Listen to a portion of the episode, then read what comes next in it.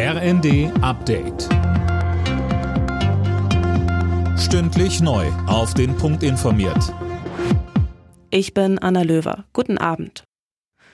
Bei ihrem Besuch in Kiew hat Bundestagspräsidentin Bärbel Baas der Opfer des Nationalsozialismus gedacht. Sie legte am Grabmal des unbekannten Soldaten einen Kranz nieder.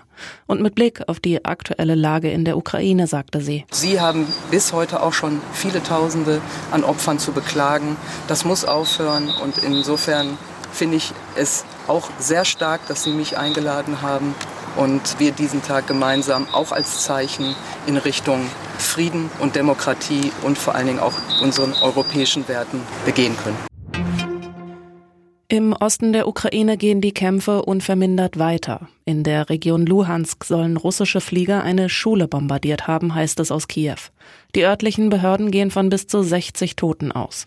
In dem Gebäude sollen Dutzende Menschen Schutz gesucht haben.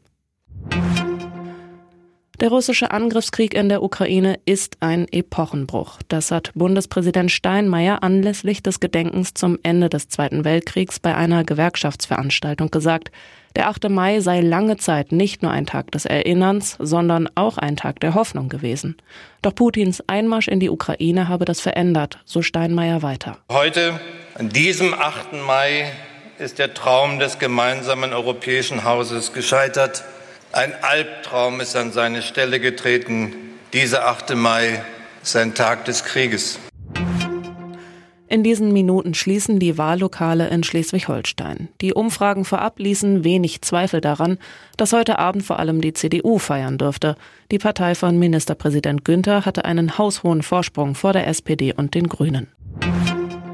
Im ersten Sonntagsspiel der Fußball-Bundesliga hat es keinen Sieger gegeben. Frankfurts B11 kam nach dem Einzug ins Europa League-Finale unter der Woche im Spiel gegen Gladbach zu einem 1 zu 1. Für die Borussia bleibt es bei Rang 10, die Eintracht rutscht auf Tabellenplatz 12. Alle Nachrichten auf rnd.de